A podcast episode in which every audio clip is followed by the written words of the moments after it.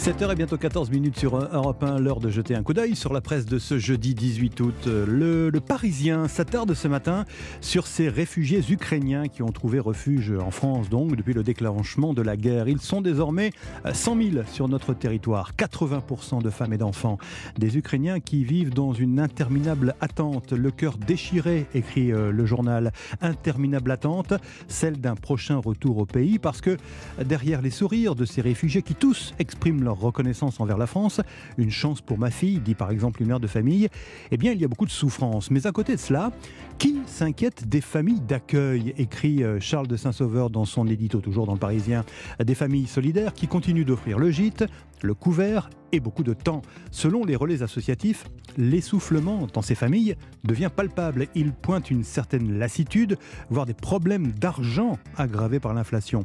Le gouvernement doit y mettre bon ordre, écrit le journaliste, notamment en donnant un coup de pouce financier pour euh, leur permettre à ces familles de faire face.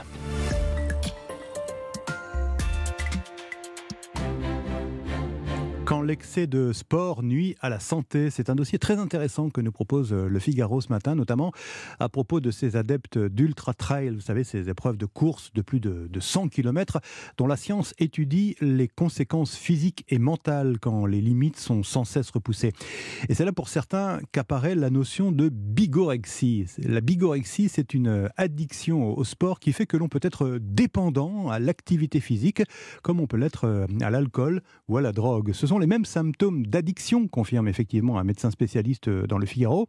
Des sportifs qui, quand ils se retrouvent immobilisés, souffrent d'anxiété, de troubles du sommeil, un phénomène de manque. Et pour fuir, pour fuir le mal-être, eh bien, les accros au sport continuent de pratiquer même après un accident ou une blessure qui nécessiterait pourtant un arrêt. Une addiction que confesse euh, Bixente Lizarazu, l'ancien champion du monde de la génération 98, même s'il semble, lui, pour l'instant, Bixente, plutôt épargné, il faut bien le dire, par les conséquences négatives à long terme.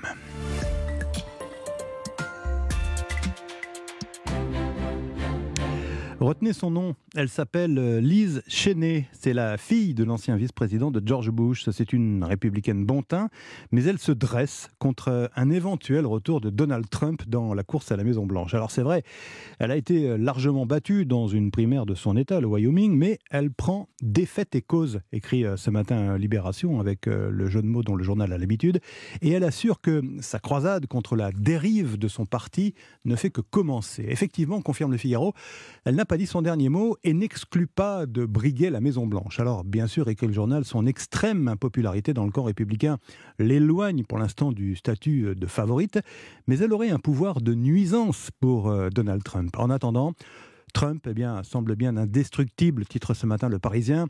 Liz Cheney est sortie du jeu, constate Jean-Éric Brana, spécialiste des États-Unis. Et si l'ancien président est toujours visé par des enquêtes, eh bien, cela lui donne l'occasion, explique Nicole Bacharan, autre spécialiste, de faire ce qu'il sait faire de mieux finalement, se présenter euh, en martyr et en victime des complots démocrates, même s'il ne semble pas évident, écrit encore le Parisien, que Donald Trump soit finalement le candidat naturel du camp républicain en 2024.